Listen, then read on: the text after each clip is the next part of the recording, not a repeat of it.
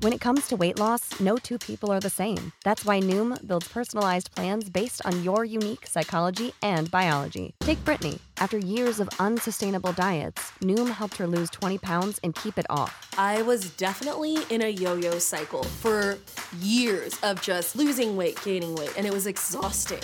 And Stephanie. She's a former D1 athlete who knew she couldn't outtrain her diet, and she lost 38 pounds. My relationship to food before Noom was never consistent. And Evan, he can't stand salads, but he still lost 50 pounds with Noom.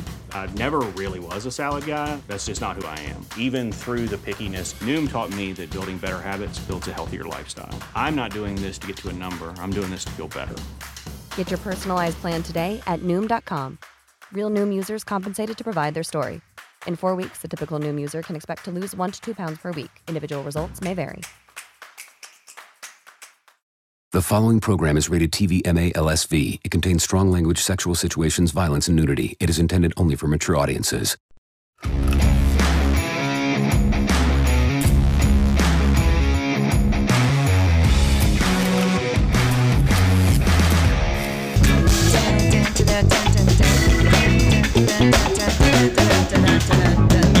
I like grab your boobs. You did. You touchy did.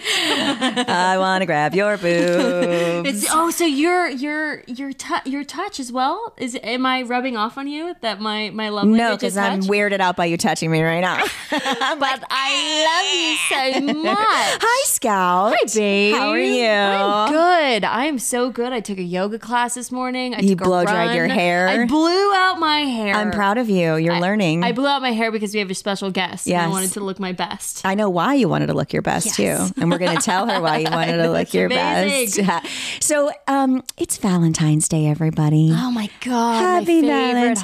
holiday. Of course, it is, Scout. or my day. It's not a you know it's not a holiday. It's not. It's I a Hallmark like, holiday. I love loving everyone every day. So It's my mom and my my mom and my grandpa's birthday would be today. My mom's birthday is today. My mom was born on my grandpa's 30th birthday, which was Valentine's Day. Isn't that nice? That is super sweet. so little little Aquarius babies. Oh, I love it. Valentine's Day. So, um, because it's Valentine's Day, we decided to bring on someone that Scout and I both love, love, love, love, love. She really needs no fucking introduction. No. Um, so we're just gonna go down. I'm just gonna just gonna rattle off a couple of things that you might know her from. I don't know. Welcome to the Dollhouse, Hostel Two. I'm gonna throw Roseanne in there because I'm gonna chat with her about that. Mm-hmm. Um, oh my god, I, I the, um, Princess Scream Diaries, Scream franchise. franchise. Um, there's a million things. Heather Matarazzo.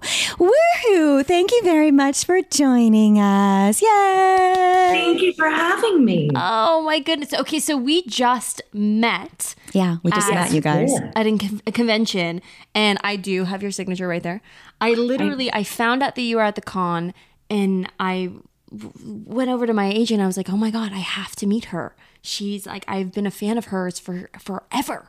And so I'm so glad that this has worked out and that we were able to get you on. You were so sweet. You're such a sweetheart. And thank you so much. Scout's going to tell you also. She talked to her mom today, and she's. We're just going to dive right into it. She wants to tell you. Um, I what, wasn't sure if I wanted to tell her, Danielle. I'll tell her. She wanted to tell you what what what her, one of her first experiences watching you on film was. So, um, I watched Welcome to the Dollhouse when I was not supposed to as an eight year old, nine year old little girl. And it was one of the movies that I would sneak into my bedroom just to watch. And I actually I started acting when I was eight and I had this student film that I was doing and it was to kiss um, a girl. And I remember watching that and I learned how to kiss from your character in Welcome to the Dollhouse. and then my mom was like, "Oh, you do know that you had like a massive crush on her, right?" And I was like, "Oh my god, yeah! You were like one of my first First girl crushes, right? Hundred percent. You, Kirsten Dunst, and then Patrick Swayze. There was like Oh the, my three of, god, the three of y'all, that is that is excellent company. Um, right? that is that is excellent, excellent company. You know, it's funny is that I started professionally acting at seven, wow. and the first movie I did was an NYU short film, Oh, there you NYU go. NYU student short film. So, Gosh, I've I learned so mm. much on those student films. I, I can't even tell you how many I did for USC, UCLA, everything. I mean, I I, I loved it as a little kid. you know, being on set. I'm surprised I never ran into you in auditions in New York back in the day. I mean, we, we might have when we were kids because I was there till I was 13 and I started at seven too. But I don't. Maybe, maybe we just kind of crossed paths here and there. I don't even think Yeah, I I saw mean- you in LA either. Well, you were already like a star at that point. But my question is, what were the roles that you were going out for as a kid? Um, I was going out for the tomboy, the tough girl, the girl that didn't get the guy, the best friend, the more the character stuff. You know, I never, I never was really like the the lead CW bullshit. You know, pretty girl next door. I know, which those were never fun anyway. no. no, no, they Never, weren't. never did any of that stuff. The supporting is always much more fun. Yes. yes, right. A hundred percent. So you're in New, you're in New York right now, right? No, I'm in Los Angeles. You're in LA. When did you move here? I am. Moved here in September of 2014. Okay, got it. Were you happy to get out of New York? I was, but I feel that uh, what New York did to my soul in 13 years, LA has done in half the time. Oh my god. no. I, see. Oh no. I feel your pain. It sucks here. I It is moved. I moved six months ago, and I'm just back now with working on some stuff with Scout, and I fucking hate it here. But she's she's, has Where do you live now? I'm in Austin. Yeah. She's out. I'm out. I'm in the country. I'm like I'm in like the country. But Heather, you were saying that you have like this amazing plan to to move out eventually, correct? Yeah, my my wife is originally from Michigan, so I that is looking um, like the trajectory that we're going to be taking by the end of the year. Yes, get a big house on the lake with some space and some I don't know, just room to breathe. I think nature. We Scout and I always talk about it. I think nature just calibrates my nervous system. Yeah. I have to like coming back, especially with from conventions or work or whatever. You know these these traumatic roles that we take. Being able to go home and just like decompress around There's no cows or grass. decompressing in Los Angeles. No, No, I mean Los more- Angeles is like waking up in in your boss's office every day. Yeah. yeah. Oh, that's, that's, a great way to put it. Yeah. It's true. Maybe that's what I feel all the time. okay, so I, I do want to talk about um, any uh, memories that you have from Welcome to the Dollhouse. What was that audition process like? I actually auditioned for another role. I mm. auditioned for one of Dawn Wiener's friends. Mm. And it was, I had just literally wrapped two days before I was playing Helen Keller in The Miracle Worker up at Geva Theater in Rochester. Wow. And so I had been there from February. And then we closed the show because I think it got extended twice.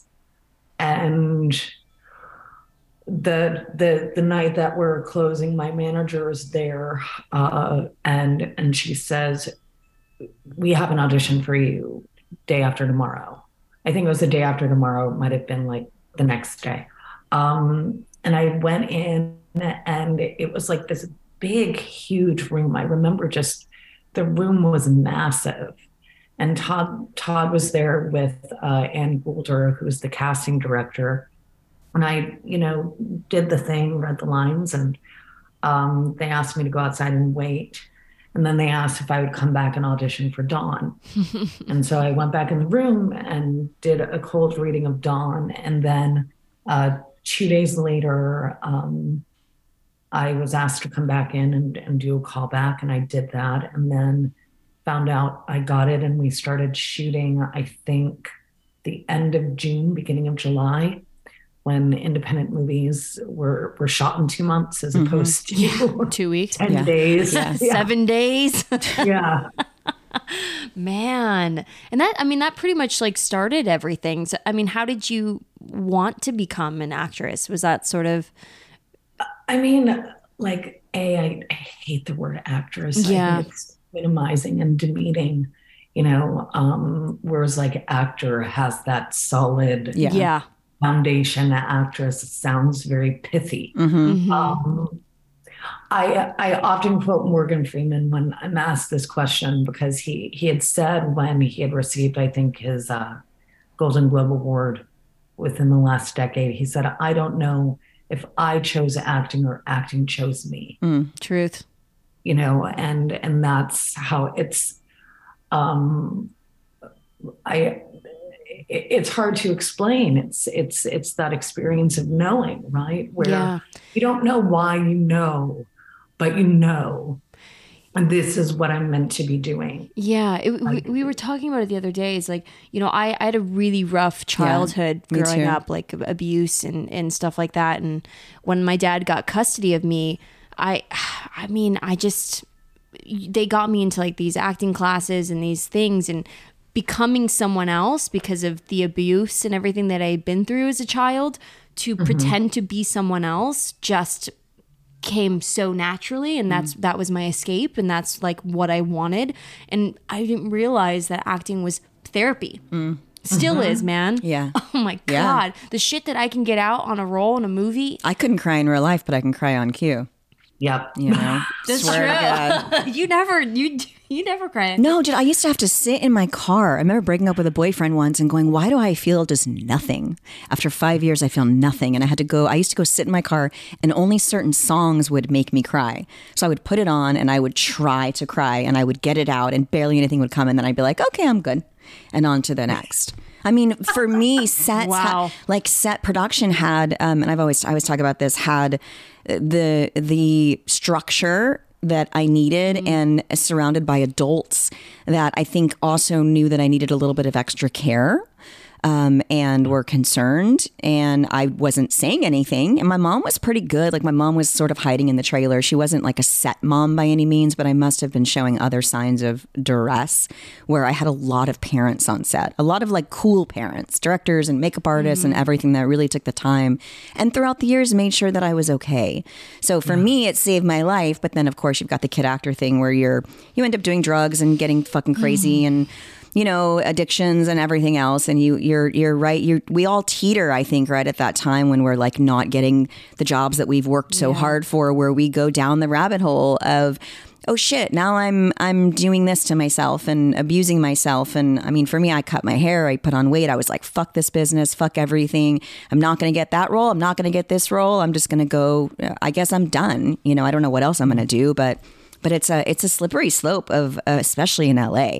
You either this town will chew you up and spit you out so fast. So the fact that we're still all standing here and still working is like even though it's a fight, Scout's like, yeah, I, I'm like, am I standing? you are you are but, but I, I constantly feel that. I constantly go through those episodes. It seems like every two months I'm going through that. Yeah. I literally am. It's a it's a constant battle. It's a love hate relationship with this industry yeah. and this this job. but is it but is it for for me i always felt okay when i was financially secure. You know we all have that like if i just got if i just got this series if i just mm-hmm. got that thing i would be okay because i know i've got okay i've got six months of work and then i'll be on hiatus and i've got if i'm making you know $15000 a week or 125 a week or whatever on the show then i know i'm good to pay my bills for two Yeah. years even if i don't work after that year. Like i used to write notes on airplanes. I'd write lists of mm-hmm. like how much money I had in each bank account and how much more time I had to survive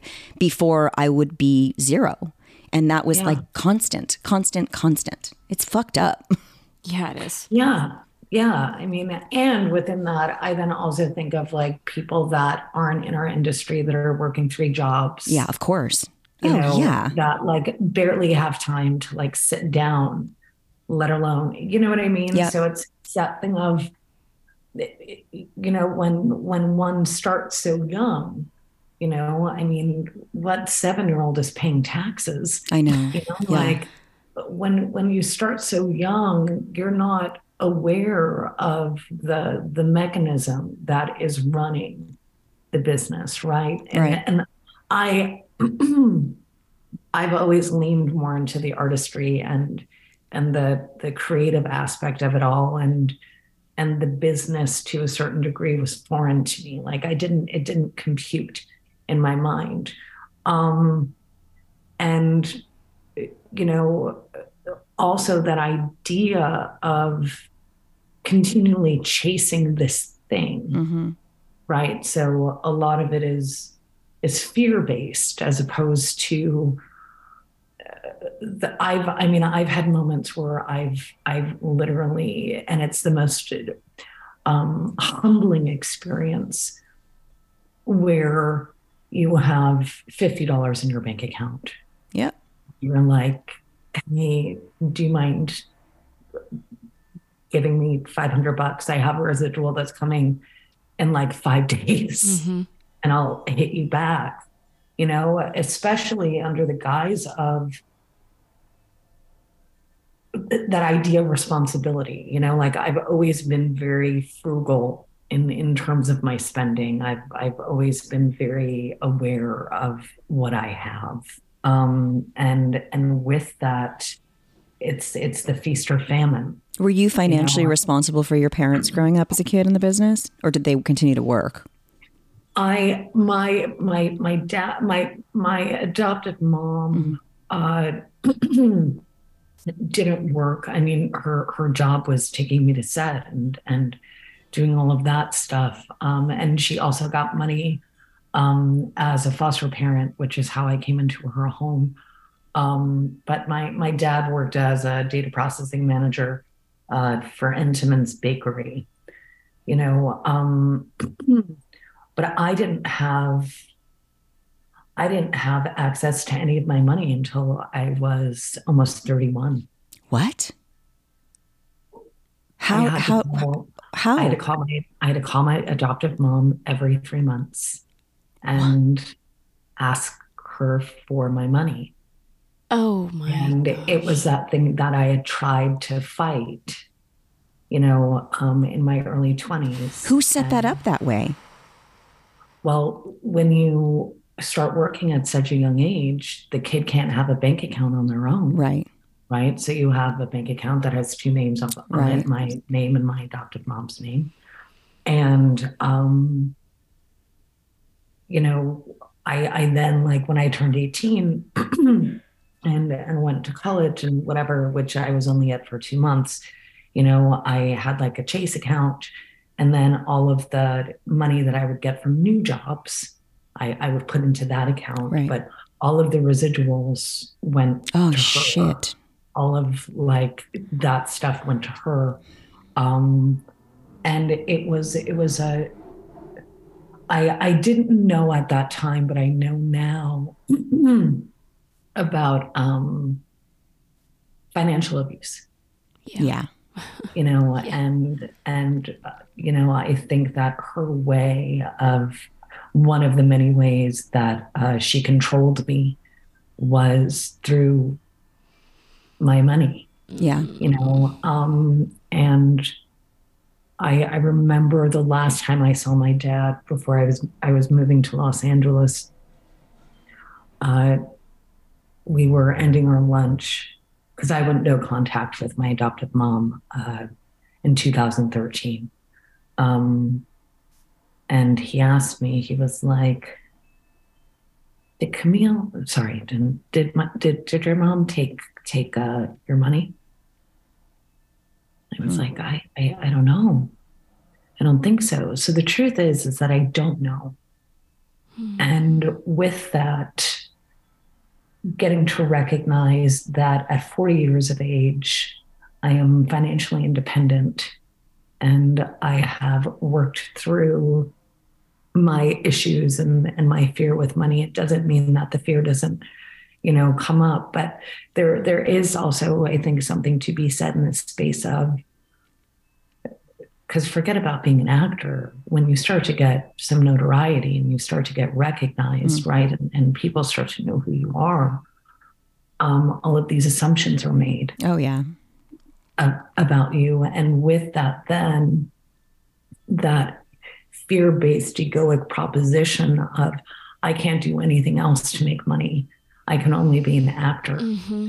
and it wasn't until my mid 30s um, where you know I, I wasn't working as much and you know independent films pay you absolute fucking dick hmm um, and like not a lot of money is coming in much more money is going out and because i mean hello like Yeah. Life. sakes. Um, and I started doing script consulting. And that absolutely saved my ass. And it also allowed me to have a much wider perspective that at the end of the day, there are so many ways in which um, I bring value. Mm-hmm. And it doesn't have to be just solely one thing. And I, there's a, a, a gratitude that I have that, you know, I, I get to offer something like that. And it's been much more rewarding and fulfilling um, not only as as an artist but just as as a writer as as somebody that um oh these are the things that like people are writing about. These are this is the themes that i'm starting to see emerge. Right. You know um and yeah and I, got, I i got to learn something new. And i think that uh getting to stay teachable is something that keeps you young. Yeah for sure.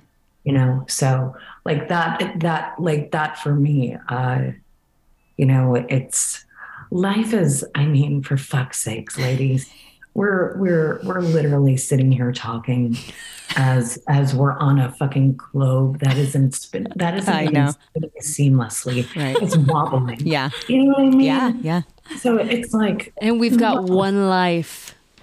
One life. That's it. it's true so they say You know? who knows i don't know what's after I, I would I would challenge that in the space of I think a lot of people forget about their dream life. Yeah. True. was either one long life or, or it's two the the the the uh, nocturnal and and the day who knows i mean who the fuck knows it's so crazy. I feel like that's something that you know when you were saying that you you realize that you know Uh, that's something that I'm going through right now. Realizing that I I can do other things. There's been such a fear that this is all I'm good at, or this is all I've known. yeah And so, what else can I do? And so, I'm going through that now of realizing there are so many opportunities. There's so much knowledge out there. There's so much that we, as human beings, have the power to be able to do. You've survived the industry as a child know, actor, but that's- and you're still working and sitting here and able to support yourself financially.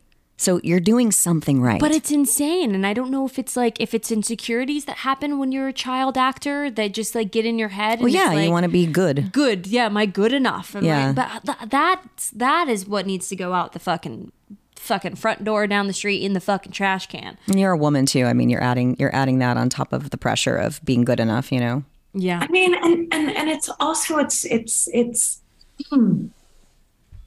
i think that there's a difference between a child actor and an actor who happens to be a child Mm-hmm. and I feel that I fell into the category of an actor who happens to be a child. Mm-hmm. You know, I wasn't on the cover of Teeny Bopper magazines. Right. It didn't have that that massive insane um, deluge of of all eyes on me all the time. Mm. You know, I was a working actor that happened to be a child. Mm-hmm. You know, um, and I I know for me that that that the set was the only place that I felt that I got validation for just existing and being. Oh my god. Yes. I feel You you so much. And and so true. you couple that with this thing you can't explain that's inside mm-hmm. where it's i know I, I i know this like I, I i know how to do this and not only do i know how to do this it's not even something i can fully take credit for Yeah. you know it's something that almost feels bigger than you at times um and then you you you get into that space where um you start having expectations Mm-hmm. and i think it's the expectations that kill you Yeah. It's the expectations of where you think you're going to go the kind Yeah. of career you think you're going to were have just talking about Yeah. this on the couch. you know, as opposed to staying open and curious. And um, as somebody that also was raised in a very abusive household, you know, that uh, desire to be seen as good enough. Mm-hmm. Mm-hmm. That that desire to, um, well, if I do this well enough, then maybe you'll love me. Oh my god! Don't then make me cry. I'll, I'll be okay. Um, and then the phone starts ringing less and less. Mhm. And it's the double down on, well, I just, there, there, mu- there must be inherently something wrong with Yeah. inherently wrong with me. And it's, it's the, the, the, the inner detective is, is always looking to uh, make the case Mm-hmm. that that you're less than shit Mm-hmm. you know um and that is where at least for me um uh doing work with entheogens and psychedelics has we are the same tremendously We are the same human being. So tell me about your work with Same here, girl. psychedelics. Same here, girl. Let me let me hear your psychedelic experiences. I have not done I know, but psychedelics. you need to, darling. I'm afraid You of my need to. demons. It'll help you so much. well here's the thing i don't think it's for everyone No, that's true. i don't it's not for everyone it is not a magic bullet um i had spent 11 years in alcoholics anonymous Mm. Mhm. and um and and again you know like everything else i'm i'm sure that there are good meetings and good people and whatever but i i personally it it um it brought me to my knees in a way that wasn't healthy Mhm. and um you know I've been going to therapy and and part of like the whole aa thing is like prayer meditation and also just the focus is on you in the space of where you've been dishonest where you've uh been fearful where you've been self-centered where you've been selfish and as somebody that historically has um always internalized Mhm. the problem in the space of it must be me Mhm. and it can't possibly be this ass fuck you know that just treated me like shit Yeah. No, like, like it's always like i of course they're justified in treating me like shit of course they're justified in in treating me like less than nothing Yeah. Mhm. um because that was the messaging that i got growing up Mhm. that I, you know, like it essentially was said to me that, um, because I came to that house through the foster care system and it was, no one else loves you, no one else cares about you, I'm the only one that loves you, and uh, you should feel grateful that that you were even taken and and brought into this home. How old were you when you went into the foster care system? I was two, and then officially adopted when I was five. Um, so, so my journey with psychedelics was I had always been terrified of them, and you know, through the course of my twenties, I was praying, I was meditating, I was doing all the things, I was in therapy, I was like being of service to people, like out the butt, like just doing all of the things that I thought were right from the people that were telling me that these are the things that will make you happy. These are the things that will get you to a space of joy. But meanwhile, I'm literally holding on to the the railing at the 14th Street Union Square station in New York because I I'm afraid I'm going to jump in front of a train Oh my god. like when I say like suicidal ideation, like massive, massive, massive depression.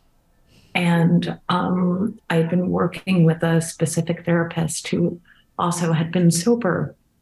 And he had said to me, You know, um, I think we've hit a bit of a ceiling, but have you ever thought of doing ayahuasca? And I was like, what?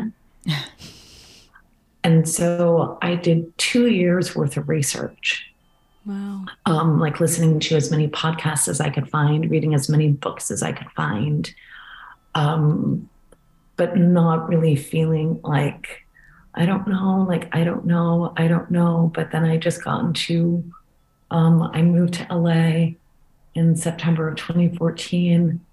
And by October of 2015, I was completely on my knees. I was afraid to leave my house. I was afraid to drive my car because I thought I would drive it off the PCH, like just a shell of a person. Um, all while doing the same things like the meditating, the praying, like just getting out of self, getting out of self, getting out of self, getting out of self. Um, and I get to see now that I was just really abandoning myself continuously.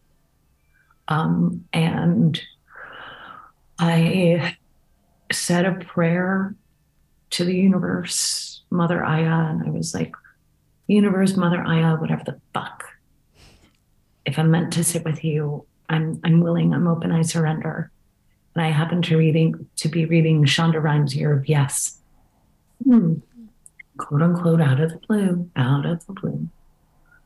Um, I'd gotten a call saying that there was a single spot available to work with the medicine down in Costa Rica. Mm-hmm. And I said no. of course. That, that, was the first thing I said no. I, I hung up the phone and I was like, damn it, Heather, you're literally reading this book about the woman. Yes. what the hell? like and and so I called back and I said yes. And I found myself in Costa Rica in February of 2016 uh, to work with this medicine for 10 days. And it wow. completely changed the trajectory of my life. And again, you know, it is not for everyone. It is not a magic bullet. Like the most important work comes after you sit with the medicine mm-hmm. because it's getting to take everything that you've learned, everything that that you've received, and getting to implement it um, into your life. And you know, I I then found myself like my life was getting a lot better, at least internally, but I still had some severe sex trauma that that was was really causing some trouble for me. And um, i ended up getting introduced to this uh, wonderful being that did mdma assisted psychotherapy. Mm. and that literally saved my life. And i haven't had um, a severe depression or um, suicidal ideation since october 2016 yeah. oh my gosh. Good wow. for you. Wow. Good for you. Yeah yeah you know so like it's so that's the thing where it's i've never been one that i've never been one to take drugs just for the fuck of it i mean save for when i was 19 and went through my little coke binge mm-hmm. you know but um who hasn't um hey guys do you remember those New Year's goals you promised yourself you would stick to? Do you? HelloFresh is here to help you eat better by delivering fresh ingredients and super easy recipes right to your front door, totally taking the hassle out of dinner time. Get HelloFresh and skip that extra trip to the grocery store and those long checkout lines. You know, those self checkout lines, 15 items and under. Oh my God. Spend more time doing the things that you love with delicious, chef crafted recipes delivered to your doorstep. HelloFresh's pre portioned ingredients and super easy to follow recipe cards mean that you can get a delicious home cooked dinner on the table without all the time consuming meal planning or prepping. You'll only find quality ingredients in HelloFresh's recipes. In fact, ingredients travel from the farm to your home in less than seven days, so you know they are fresh. I love HelloFresh. You know what I realized? How much money I was overspending at the grocery store buying so much food. I didn't realize how little I actually needed to make it delicious. HelloFresh taught me that. It was really really saved me during quarantine, you guys. So go to HelloFresh.com slash TalkScary65 and use code TalkScary65 for 65% off plus free shipping. That's HelloFresh.com slash TalkScary65 and use code TalkScary65 for 65% off plus free shipping. HelloFresh, America's number one meal kit. I was too busy in the SLAA fucking. I wasn't. Yeah. Uh, I wasn't doing I drugs. was doing I coke was, I was doing I was the in other. SLA. I was destroying myself in other ways. Yeah, so you know so uh so so with that you know that that to me is has been uh, an active tool that i put in my toolbox and my wife and i go to see this uh, wonderful being once a year Wow. together to sit with the medicine and um you know i i think that um they can be very very very very helpful tools if you also you know have a very clear intention of what you want to work with and at least for me the set and setting is incredibly important Mm-hmm. getting to have a guide with you Yeah. getting to have somebody that um, has had thorough knowledge of working with these various medicines you know because it's it's a it, it can be quite scary and it can be quite terrifying you know that the ego death is it's a death Mm-hmm. you know and um it it it brings us i feel or at least it brings me back to that space of who are we why are we here what is it to die ultimately um and what is it to what is it to die while you're still alive in order for something new to be born hmm you know, which um, a lot of times requires uh, my nails to be stripped from whatever it is that I'm holding Jeez, yeah. to get into that space of of all right, I'm ready to surrender. I'm ready to say uncle and let go. Yeah. I haven't I I've I've had such a fear of doing ayahuasca just because I'm very similar with you have fought depression like my entire entire life. Like this mind can get pretty pretty low and pretty pretty dark and pretty fast, but no one will know but me. And I'm very very good at hiding it and I've I've worked through that sort of process and and I, even when I would smoke weed, I would go to the darkest place possible. Um, when I did cocaine, I would go to the darkest place possible. When I would drink, I would go to the darkest place possible. Just like every sort of substance. And I have such a fear with that because my mind goes to such dark, scary, sc- like it's this dark, scary place. And I know it's things in there that I have blocked out. So I'm very good at blocking out. And so I'm just so afraid when I do do that journey that I will. But you'll be free. Maybe. I mean, you know, if nothing changes, if nothing changes. But that battle, going through that battle is so scary. yeah, but you have to. Yeah. You deserve to. No, I definitely, I definitely want to do it. But it's like when, It's scary. yeah. What do you think about ketamine therapy? That's kind of been the new um, thing, I but have not engaged in ketamine therapy, so I I don't have any opinion on it. Um, I think that um, different modalities of therapy are helpful for different people, you know, and I feel like we're having a bit of a psychedelic renaissance right now, I which is which is really really beautiful, and I think that um, uh, clinicians and and whatnot are are are learning uh, the mistakes uh, from the mid 50s through the late 60s and and whatnot you know because everything is neutral. It's it's how the person uses it or utilizes it that that really makes all the difference you know? Um like some people do like those cold like cold bath therapy. Some people it's you know like whatever whatever is going to work for you as as long as um there's a consent involved and and be um everyone is safe did you um, meet your wife after you got sober? Did she, or did you know her before then? I met her. Um, I met her in 2016 after I. I mean, I'd gotten sober in 2005. Wow. So I actually made my journey out of that 12 step program.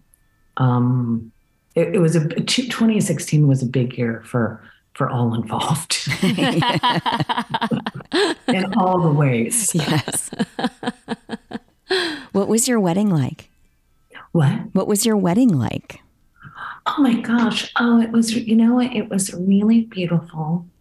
Um, I would call it high class trashy. Yes. we love that. In, It's gonna be in like the mine. space. No, we had like we we literally there was a, a website called Hip Camp, um, where you can like rent a campsite or like uh, a ranch, whatever. And we found this ranch, um, like two hours north, like by Santa Barbara, and um, we had people come for a weekend. And some people brought RVs, some people bought brought uh, you know tents and sleeping bags. We had twenty guests total Mhm. and we got all of our booze and food from Costco. Yes. That's what I And, do. uh, and a friend who's a chef uh, made this gorgeous dinner, and we had friends make beautiful sides. Like my friend Janae makes a fucking mean, kick ass, artery clogging mac and cheese that is to die for. And we had a bonfire and we danced under the stars and then woke up in the morning and uh, had a massive breakfast uh, for the, the rest of the people that were there. And then we uh, packed up and went home. Who proposed to who? I proposed to my wife. Aww. How did you do it? Um, well, I uh, I had just bought myself a, a new camera, a new Nikon, because I, I I love photography and I love taking photos. And I said to her, I was like, maybe we could like go to the beach um, at sunset. I would really love to be able to test out my camera to do like a time lapse of the sunset. Like, would you be down with that? And she was like, yeah you know so uh, we we went because when we were first dating um, we would drive along the pch and we would just drive to all of these various be- beaches. And we found this beach that we both just loved that became like our beach. So i brought her to like our beach. Um, and there happened to be two people that were sitting on this log. And i'm like god damn it son of a bitch. That's my log, you fucker. like this is like you're ruining this and i'm terrified. I'm, I'm terrified. And and uh, luckily they left.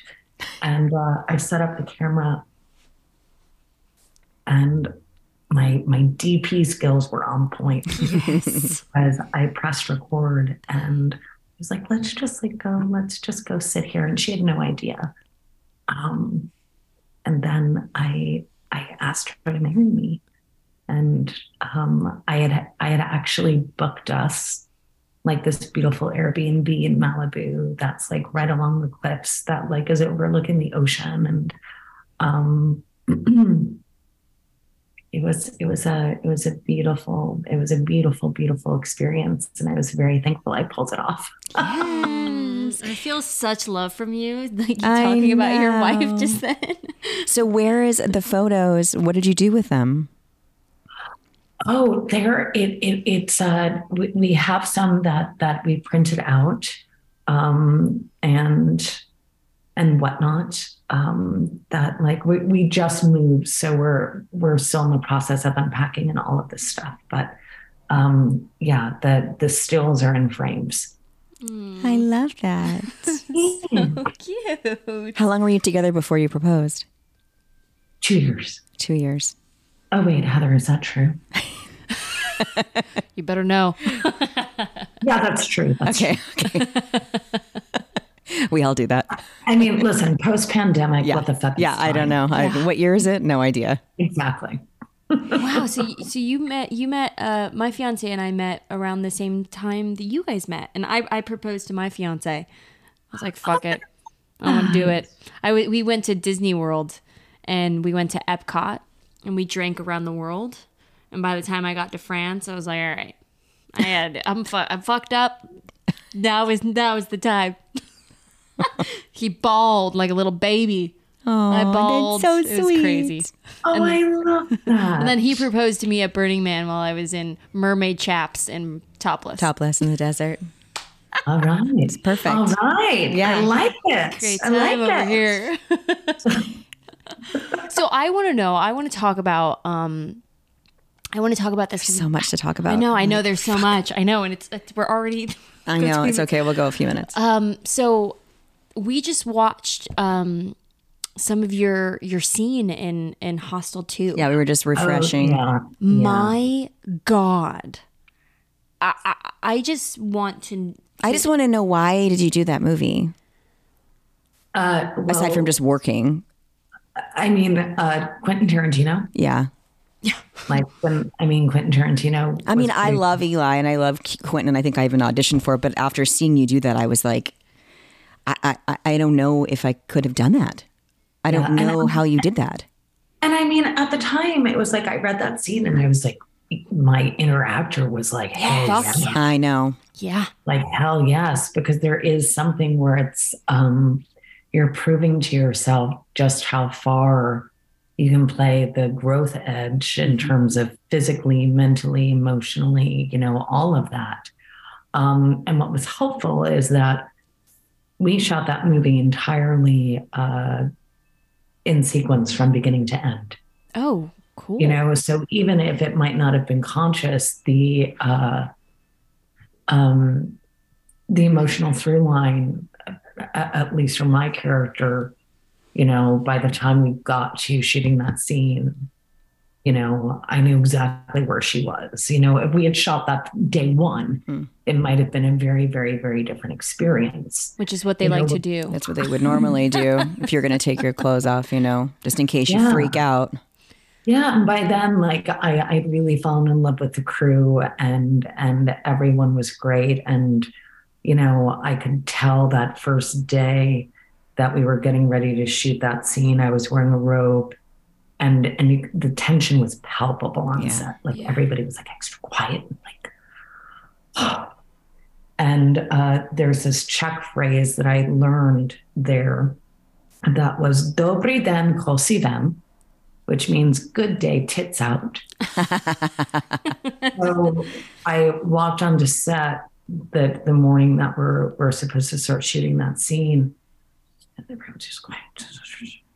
And uh, I just whipped off my robe Good. and let it fall to the floor. And I was like, Dobry den, kozy ven. Good. And everyone started uh, laughing hysterically. The tension was completely broken. Oh, good for and you. we we did got to shoot that scene. Well, because it's that thing of sometimes an actor is someone that needs to break the tension. Yes. hmm In the space of like, y'all don't need to worry about me. Like, I got this. We're good. And Yeah. if you're a tense, you're not going to be paying attention to the things that need to be paid attention to. hmm And I I advocate for myself enough in in those times that I need that that if there is a problem, I I will let you know and we'll get it handled hmm you know Yeah. um so yeah and i i trained for that for two months and i started off being able to hang upside down for 30 seconds at a time and every day i would uh, implement another uh, between a 30 seconds to two minutes Wow. and so by the time we got to that scene i was able to hang upside down for 25 to 30 minutes at a time do you want to tell her what the other girl told us yesterday? So we were ta- we were talking to um, uh, another actress that was on our show last week, and she has a scene in Terrifier where she's hanging Yeah. upside down in the the hacksaw Yeah. scene, and she was saying that she'd done research, and it was I think forty two or 43 45 second, 45 seconds. that your brain can start to have seizures. You can start to have seizures from being upside down, and that she actually got very very sick, and Uh-huh. she got, but she wasn't even harnessed to anything. They straight up just shackled her, and you know like that's so crazy. oh i wasn't i wasn't harnessed You were How was your well? What was your what were your feet bound with? they they were literally just bound with like ankle straps That was it.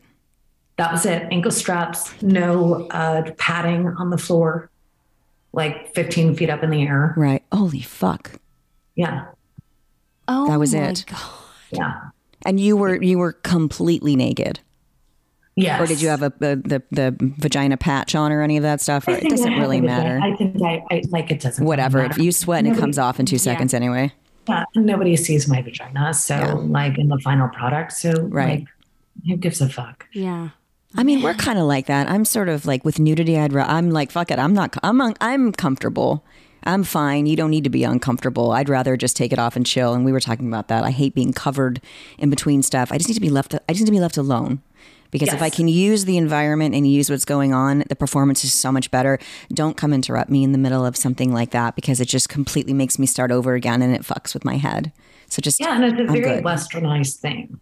You know what I mean? It's very. It's the, the Europeans are much more lax with with nudity. right. And I wish that we were much more lax with nudity and much more um, uncomfortable with violence, which I know is ironic considering the scene that we were talking about with that movie. You know, and looking back, that is not something that I would do again. You would not do it again. Just in the space of um, as I've gotten to detox from w- white supremacist ideology and patriarchy and and all of that stuff and and uh, being used as as an object in that way that is that is and and and just what it says Right. um, is is not something that I would desire to be a part of. I'm grateful that I got to have the experience, and I'm grateful that when my tits are to my ankles, Yes. I will have that to look back on. Your tits look fabulous. Your abs were fucking. I know. We were like, damn. I mean, it's all those Look months those of, of fucking hanging upside down. Maybe we need to do that. I was like, damn, she's got a 12 pack. reach your toes. Reach your toes. Her tits are great and she's got a 12 pack. That bitch. now I know why you wanted to do that scene, damn it. I mean, we all take those roles. I mean, I know I do. I definitely pick those, those like, wow, that's a real, I can sink my teeth into that. I'm going to be raped and tortured and put in a cage and, you know, all these things. And then you do it and you're like, I, I love what just again. came up and I don't ever want to feel those things again. I'm glad that I got it out because it was stuck in there from I don't know when. But now I'm good. Now I'm like high and euphoric and I just don't think that I could put myself through that stuff again. It's just not for me. and it's not even a question of like putting oneself through it it's it's really you know what is the for lack of a better word you know what is the legacy that i want to leave behind what are you know at least for me getting through to the space of um I want to be able to be much more conscious with the choices that I make. Yeah. And I understand the business side of it in the space of like, sometimes you need to work in order to pay the bills. But as we talked about earlier, I've I've gotten an opportunity to pay the bills in other ways. Mm-hmm. So I get to have a little more freedom in terms of and also just getting to recognize my value as an artist in the space of That's it. of my energy is precious Yes. Yeah.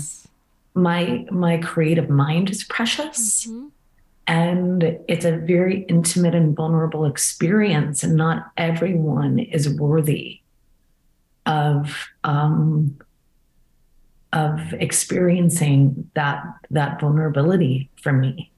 You know Right. i'm like it's and that's been relatively new for me but it's it's incredibly incredibly important. The greatest gift that I've found from doing the convention circuit is the the support from the fans and the freedom to then pick and choose what I have to do on film that stays forever because I'm able to support my family thanks to them. And they're the ones that are going to go watch the movies anyway too. So it's like I'm getting the best of both worlds but I can and I can also take a movie for a very little amount of money because I just want to do it and I love it. And it, I don't need to go oh, I don't I can't take it because it's going to lock me up for a month.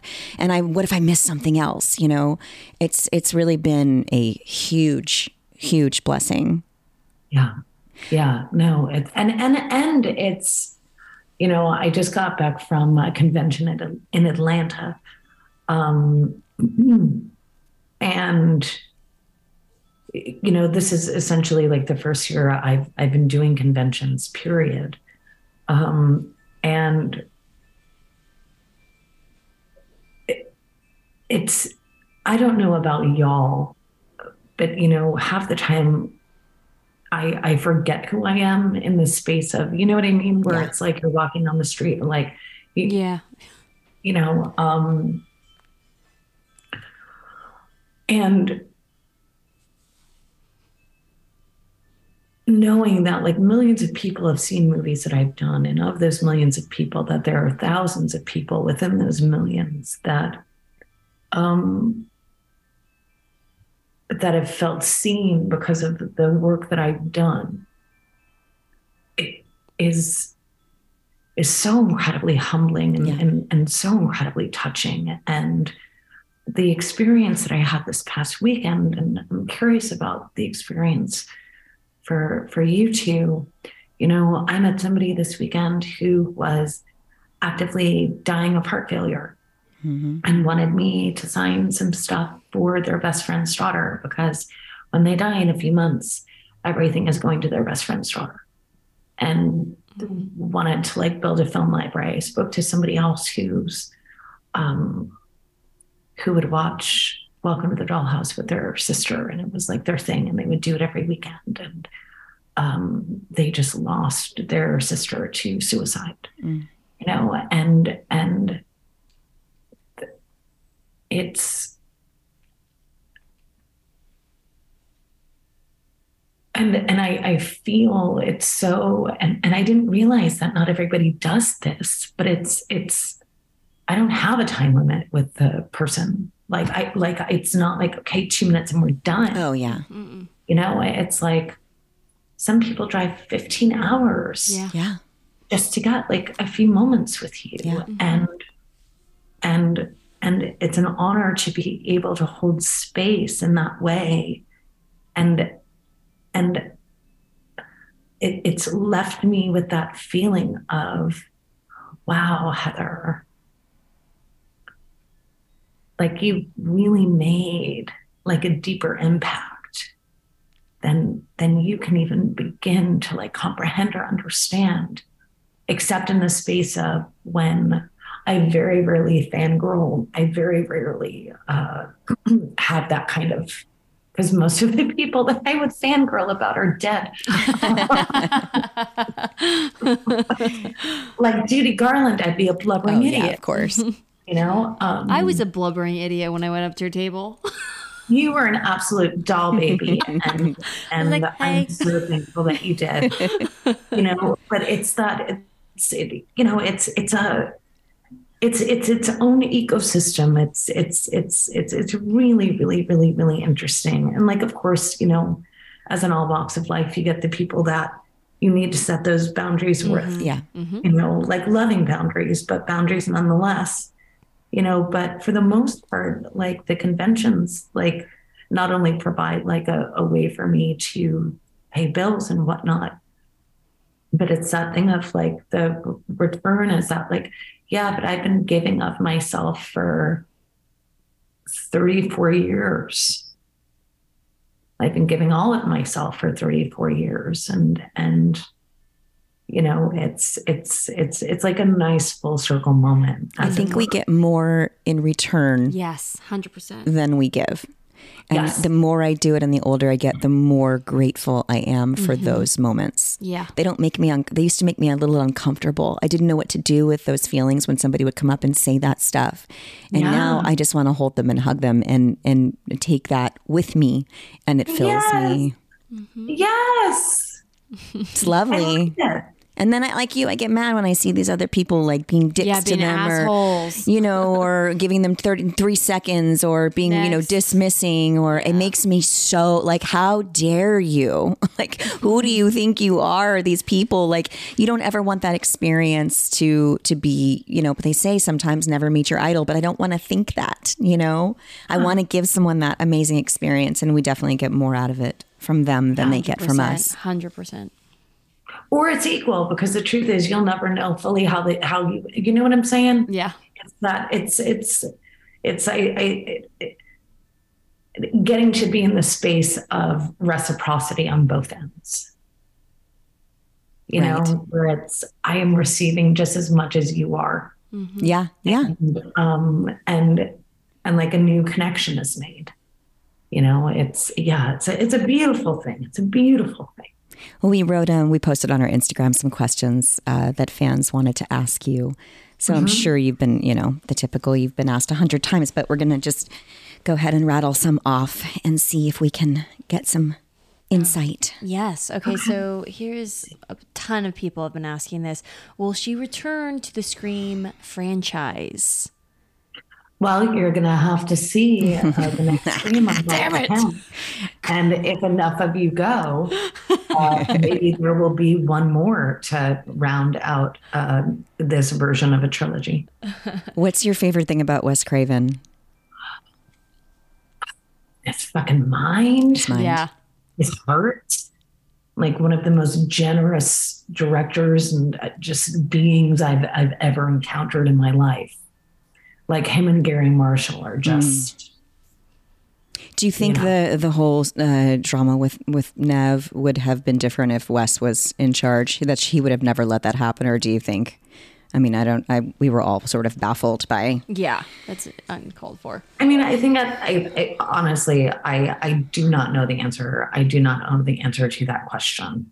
You know what I do know is that if you are the star of a franchise that has earned the studio billions of dollars, Yep. I think that you're you're you're worth the price of admission. Yes. Yeah. What's it to them? Good for her. What's it to them? Good for her.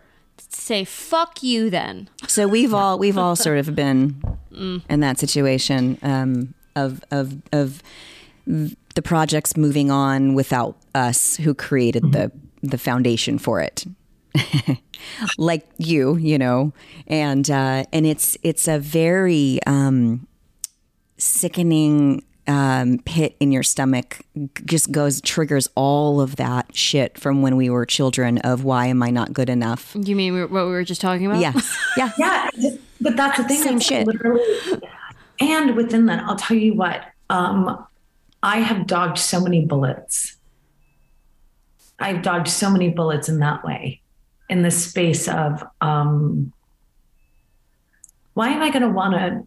Why am I going to want to give myself to someone that doesn't, value want you, yeah. what I can bring? Yeah. you know where it's and and and and that's how i look at those things now you know where it's it's you're the one that's missing out like it's not me Do you? Do you have to- Amen, sister. it's Amen. hard. It's hard to talk. I.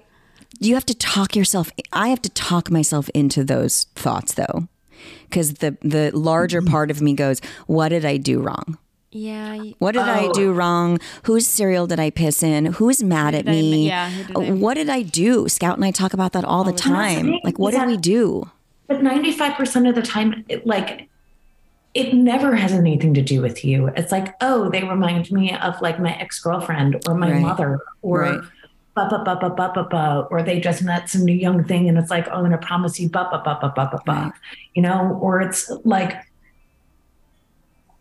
it, it unless it's explicitly stated that it had something specifically to do with you and in that case then i'm like why do i want to work with somebody that um, lacks prob- problem solving skills Right. and if you actually had respect for yourself and me and the project you come and we talk it out and Right. if we can work something out that's great you know it's it's and and and so in that space i've never um that's not true heather let's be honest i've always gotten to see in hindsight that the roles that um i didn't get especially the ones that like there would be like an offer and then it's taken away blah blah blah and all that stuff. It's um the universe was uh they say that the universe is is reject is it that sorry that rejection is the universe's protection. Mm. Like you know so that's how i try to view it. And obviously i have moments where you know i'm like goldie hawn in first wives club or sally field in soap dish you know I actually But- watched. I actually watched Soap Dish on film at Tarantino's house. did you I did. Because I hadn't, I hadn't seen it, and he was like, "You haven't seen it? I have it on film." And like sat down and watched. I think I fell asleep like a dumbass, but we tried. And and and I'm like, was that his actual? um Was that actually how he said it? Oh, I don't even remember. Because I could picture him more. Yeah, haven't seen it. Yeah. Oh, yeah. Yeah, Okay, exactly. so listen, and then he go in and ran. Yes. and he ran and got a margarita. He used to always like disappear around around the other side of his living room and like make drinks and bring them out. And there was one moment where I was like, what if he put something in my drink? That would be crazy. Like, cause he like, he's like the wizard behind the curtain, you know? We just have like margaritas and order pizza and, and hang out and watch movies that I had never seen. He's the I mean, that sounds like a dream. fucking greatest human being. It is a dream. It was all a dream. Are you, are you awake yet? you Unfortunately. dream afterlife. okay, so so um, one more. We have time for one more question. Um, what was Julie Andrews like? Uh, Trey would like to know. Oh, she was a right cunt. She Um, was.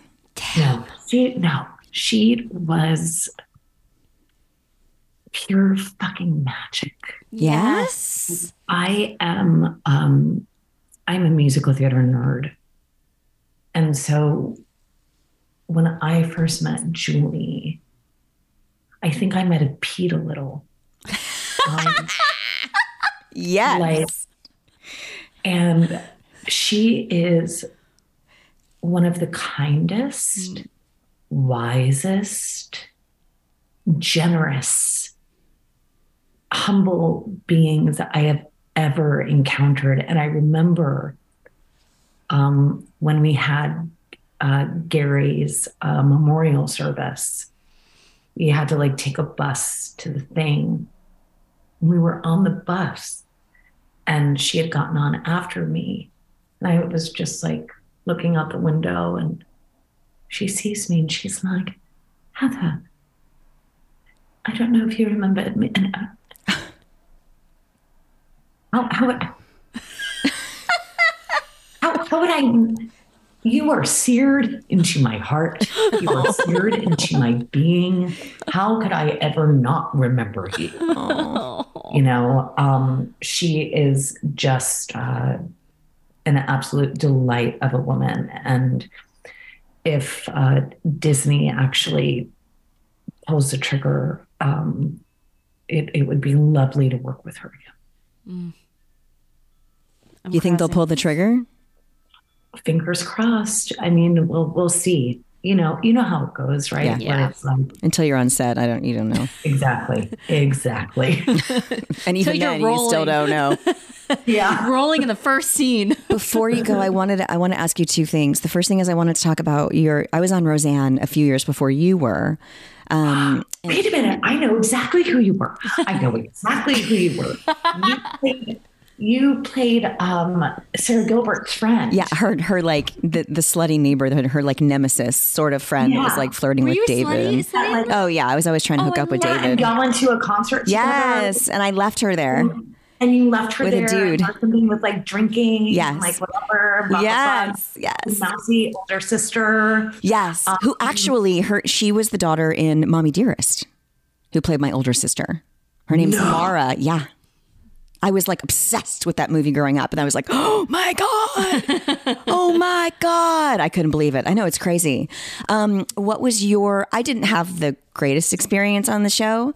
Um, what was your experience like?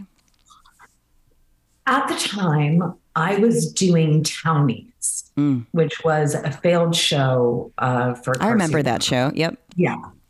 Um, and every day I would walk around the lot, and it was like being in heaven, you know. And I best. like, like went onto the Seinfeld set and Third Rock from the Sun, and um, oh god, I always forget that John Livingston. had Evening that there was an evening shade and then there was um um uh oh god my ex-boyfriend was on that the John's show. Um oh shit, I don't remember, but I know what you're talking. Yeah, All the but great 90s whatever. shows. Yeah. exactly. So cool. And guys. Roseanne was like the penultimate, you know, and I remember walking onto on on I remember walking on the sound stage and I wonder if was Jeanette um the stage manager at that time Um I on? don't remember. Okay. Um, I remember Jeanette uh, like stopped me at the door and she recognized who I was. She was like, "Oh my God, Roseanne's going to love to meet you, but today's not a good day. Come back tomorrow." so I went back the next day. Today's not a good day. Come back tomorrow. Went back the next day. Today's not a good day. Come back tomorrow. By like the fifth day, I'm even starting, I'm starting to annoy myself. like, I, like, there's a thing about being persistent, but we don't want to like border on nudge.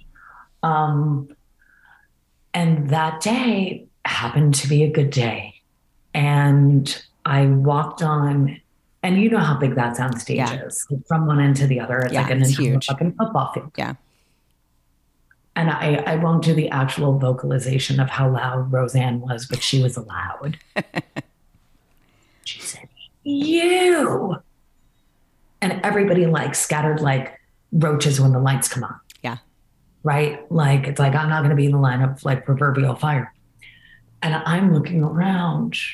I'm like, she's like, Yeah, you. Get over here. I'm like, mm, okay, hi.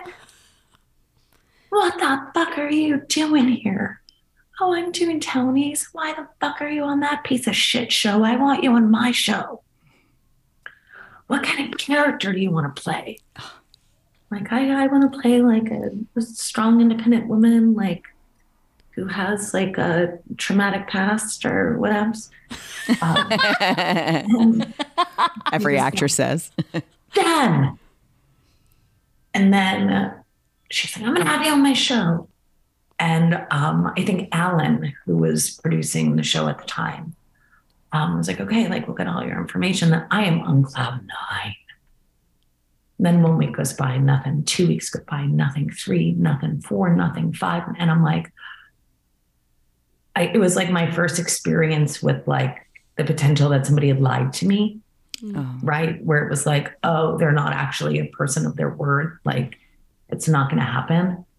And then it happened. She is a person of her word. Yeah. And I mean, I got to work with Debbie Reynolds. Oh shit! who Wow. I had, who I had been Oh, obsessed yeah. with since the unsinkable Molly Brown. Like one of my favorite movies growing up.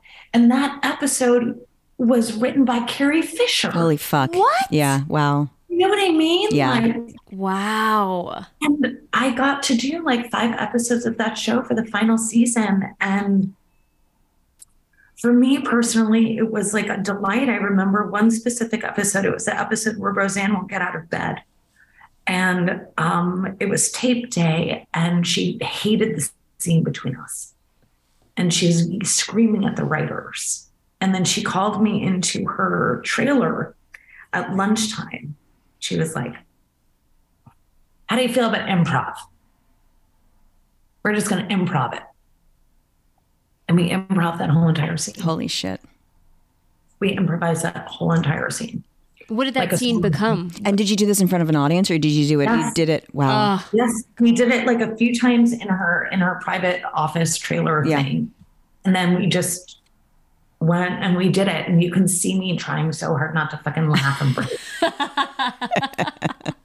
Which is so difficult. Um, that is so funny. yeah it was it was i feel very blessed that i got to be um a part of that show you know and the truth is fuck it i'll tell this story and i'll tell this story now and this will actually be the only time i ever tell it um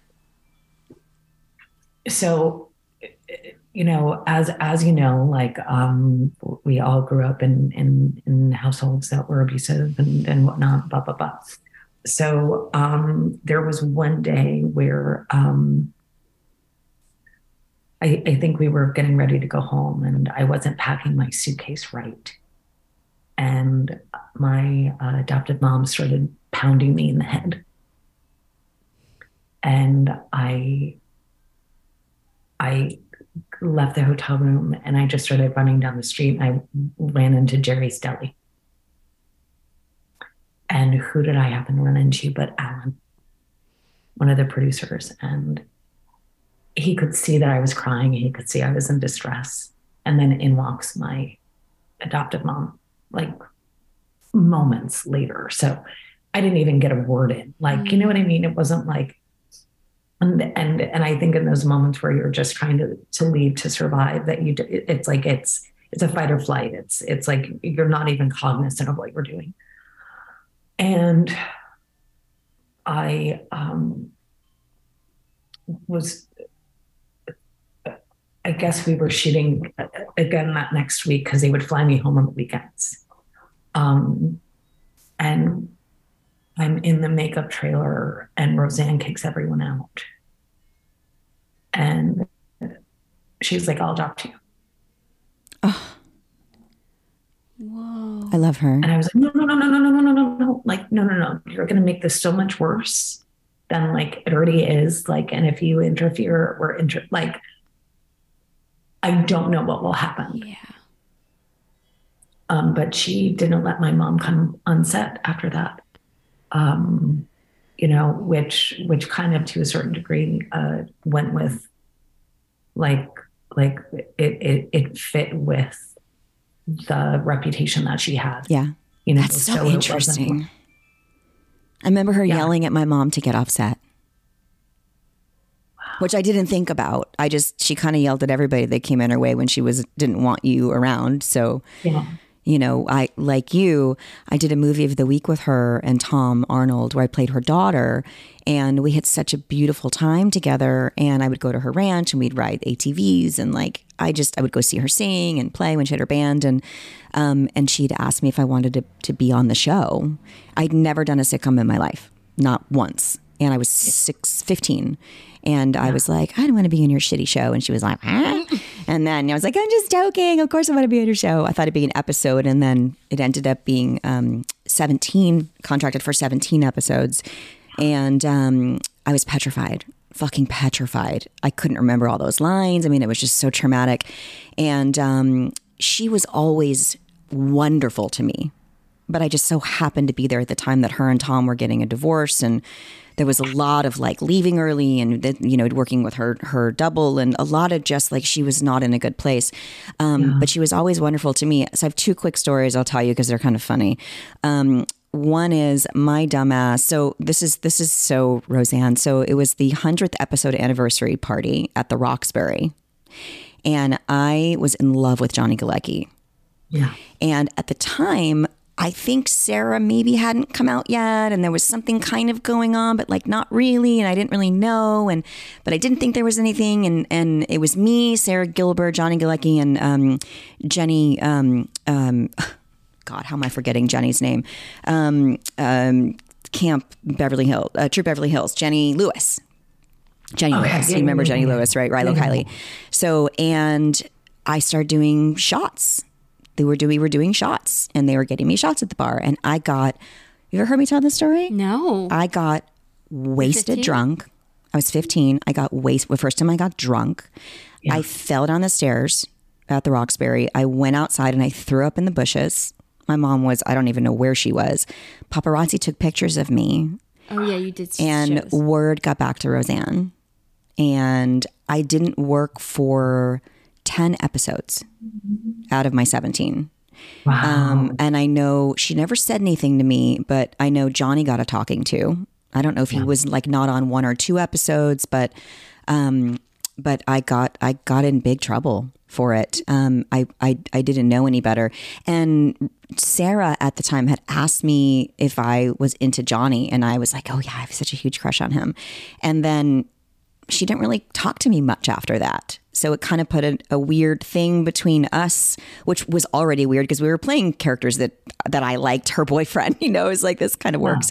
So it was. It always made me like I just felt like I fucked up. I fucked up. I fucked up. I have this opportunity. I was already nervous and uncomfortable, and I fucked it up. And um, and then so that's that's the the bad side. So I actually came back on the Connors last year, and I did an episode, and I was like getting there at six in the morning, two You were hours so before. I excited. was so excited so and so nervous because I was like, I want to do good. I want to, but I hadn't. I have not actually been on a sitcom since that show in 1992.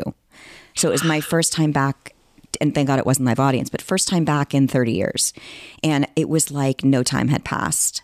So one day back in 1992, Sara or um, uh, Rosie is taking Tom on a cruise for their anniversary. So during lunch, she hires this woman and this man to come onto like Darlene's bedroom set. And she closes it off. If I told you this, she closes it off. And it's me, um, uh, Sara Gilbert, Sandra Bernhard, Laurie Metcalf, Rosie, and I think maybe Estelle might have been there. And there's a woman and a man, and the whole thing is to teach you how to strip for your man. What? So it's this woman and this dude, and there's like dildos Wait, what? and oh yeah it was like this whole like this woman was like put her man in a chair and she like did this handstand like where she like flipped backwards and had her like vagina in Wait, his face oh my god it was For we were what? It was like she was taking him on a cruise. It was like how to strip for Oh. your man. Oh. It was like, you know, like you have like bachelorette party and like how to give the best blowjob or whatever, you oh, know. So she thought it would all be in good fun. We were dying laughing. I mean, it was closed off. The crew was told to get off set. And we, it, I just remember thinking, oh my God, this is the craziest thing I've ever seen in my entire Imagine them trying to get Roseanne to learn how to do a handstand upside down on this woman's husband to do this for Tom. It was like fucking hilarious and amazing. So I, at the time of my life, I thought it was the best thing ever. That I will never forget that story. Cut to a week later when Child Protective Services contacted Roseanne. What?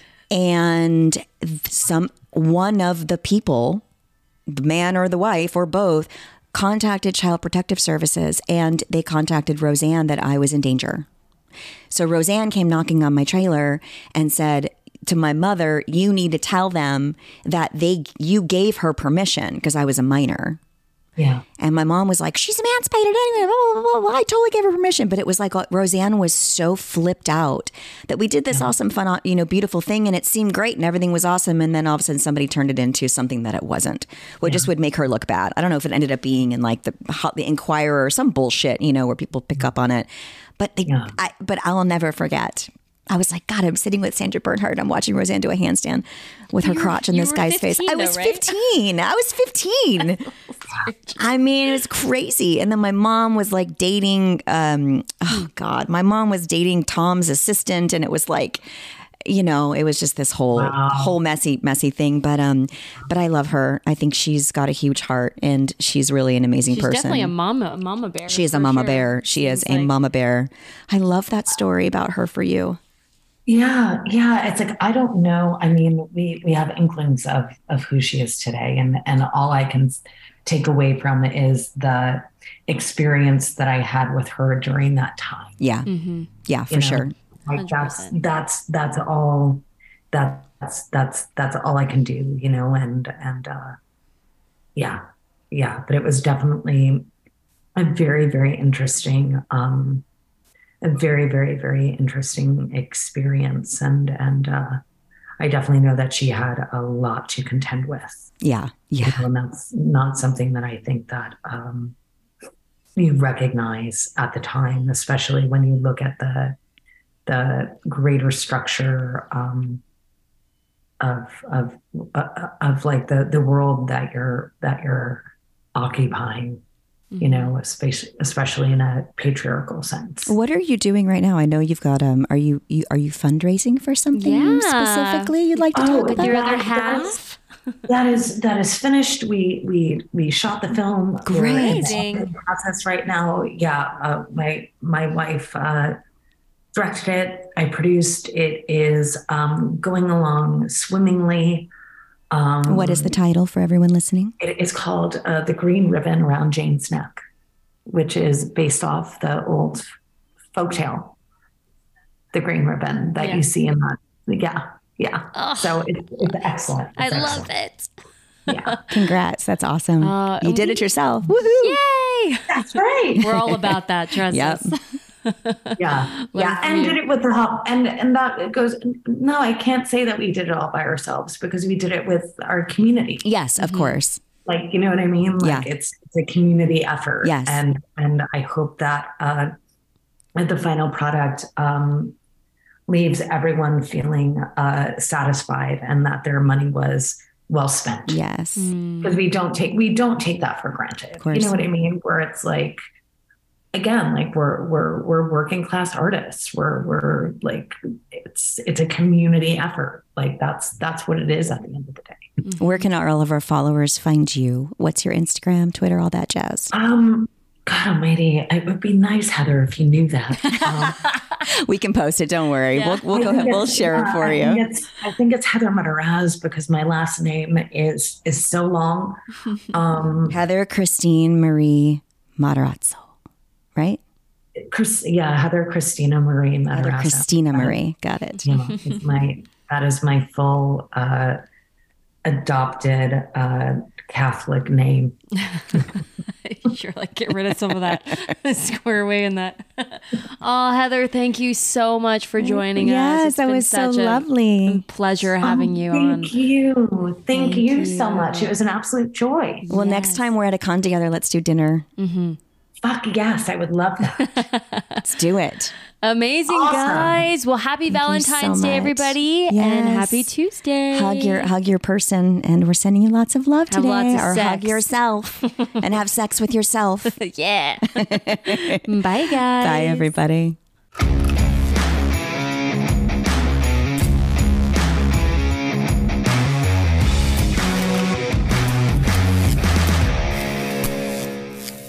Murder in America is a true crime podcast that covers stories from all 50 states, including stories of mass shootings, serial killers, and lesser known murders. Do you find yourself doing more research after listening to a true crime show? Well, Courtney and I used to do the same thing, and that's why we created Murder in America. Our podcast dives deep into each case. Our storytelling will make you feel like you're right there within the case with us, watching it all play out, and we do not shy away from the graphic details. If you're a fan of true crime, then listen to Murder in America on Spotify now.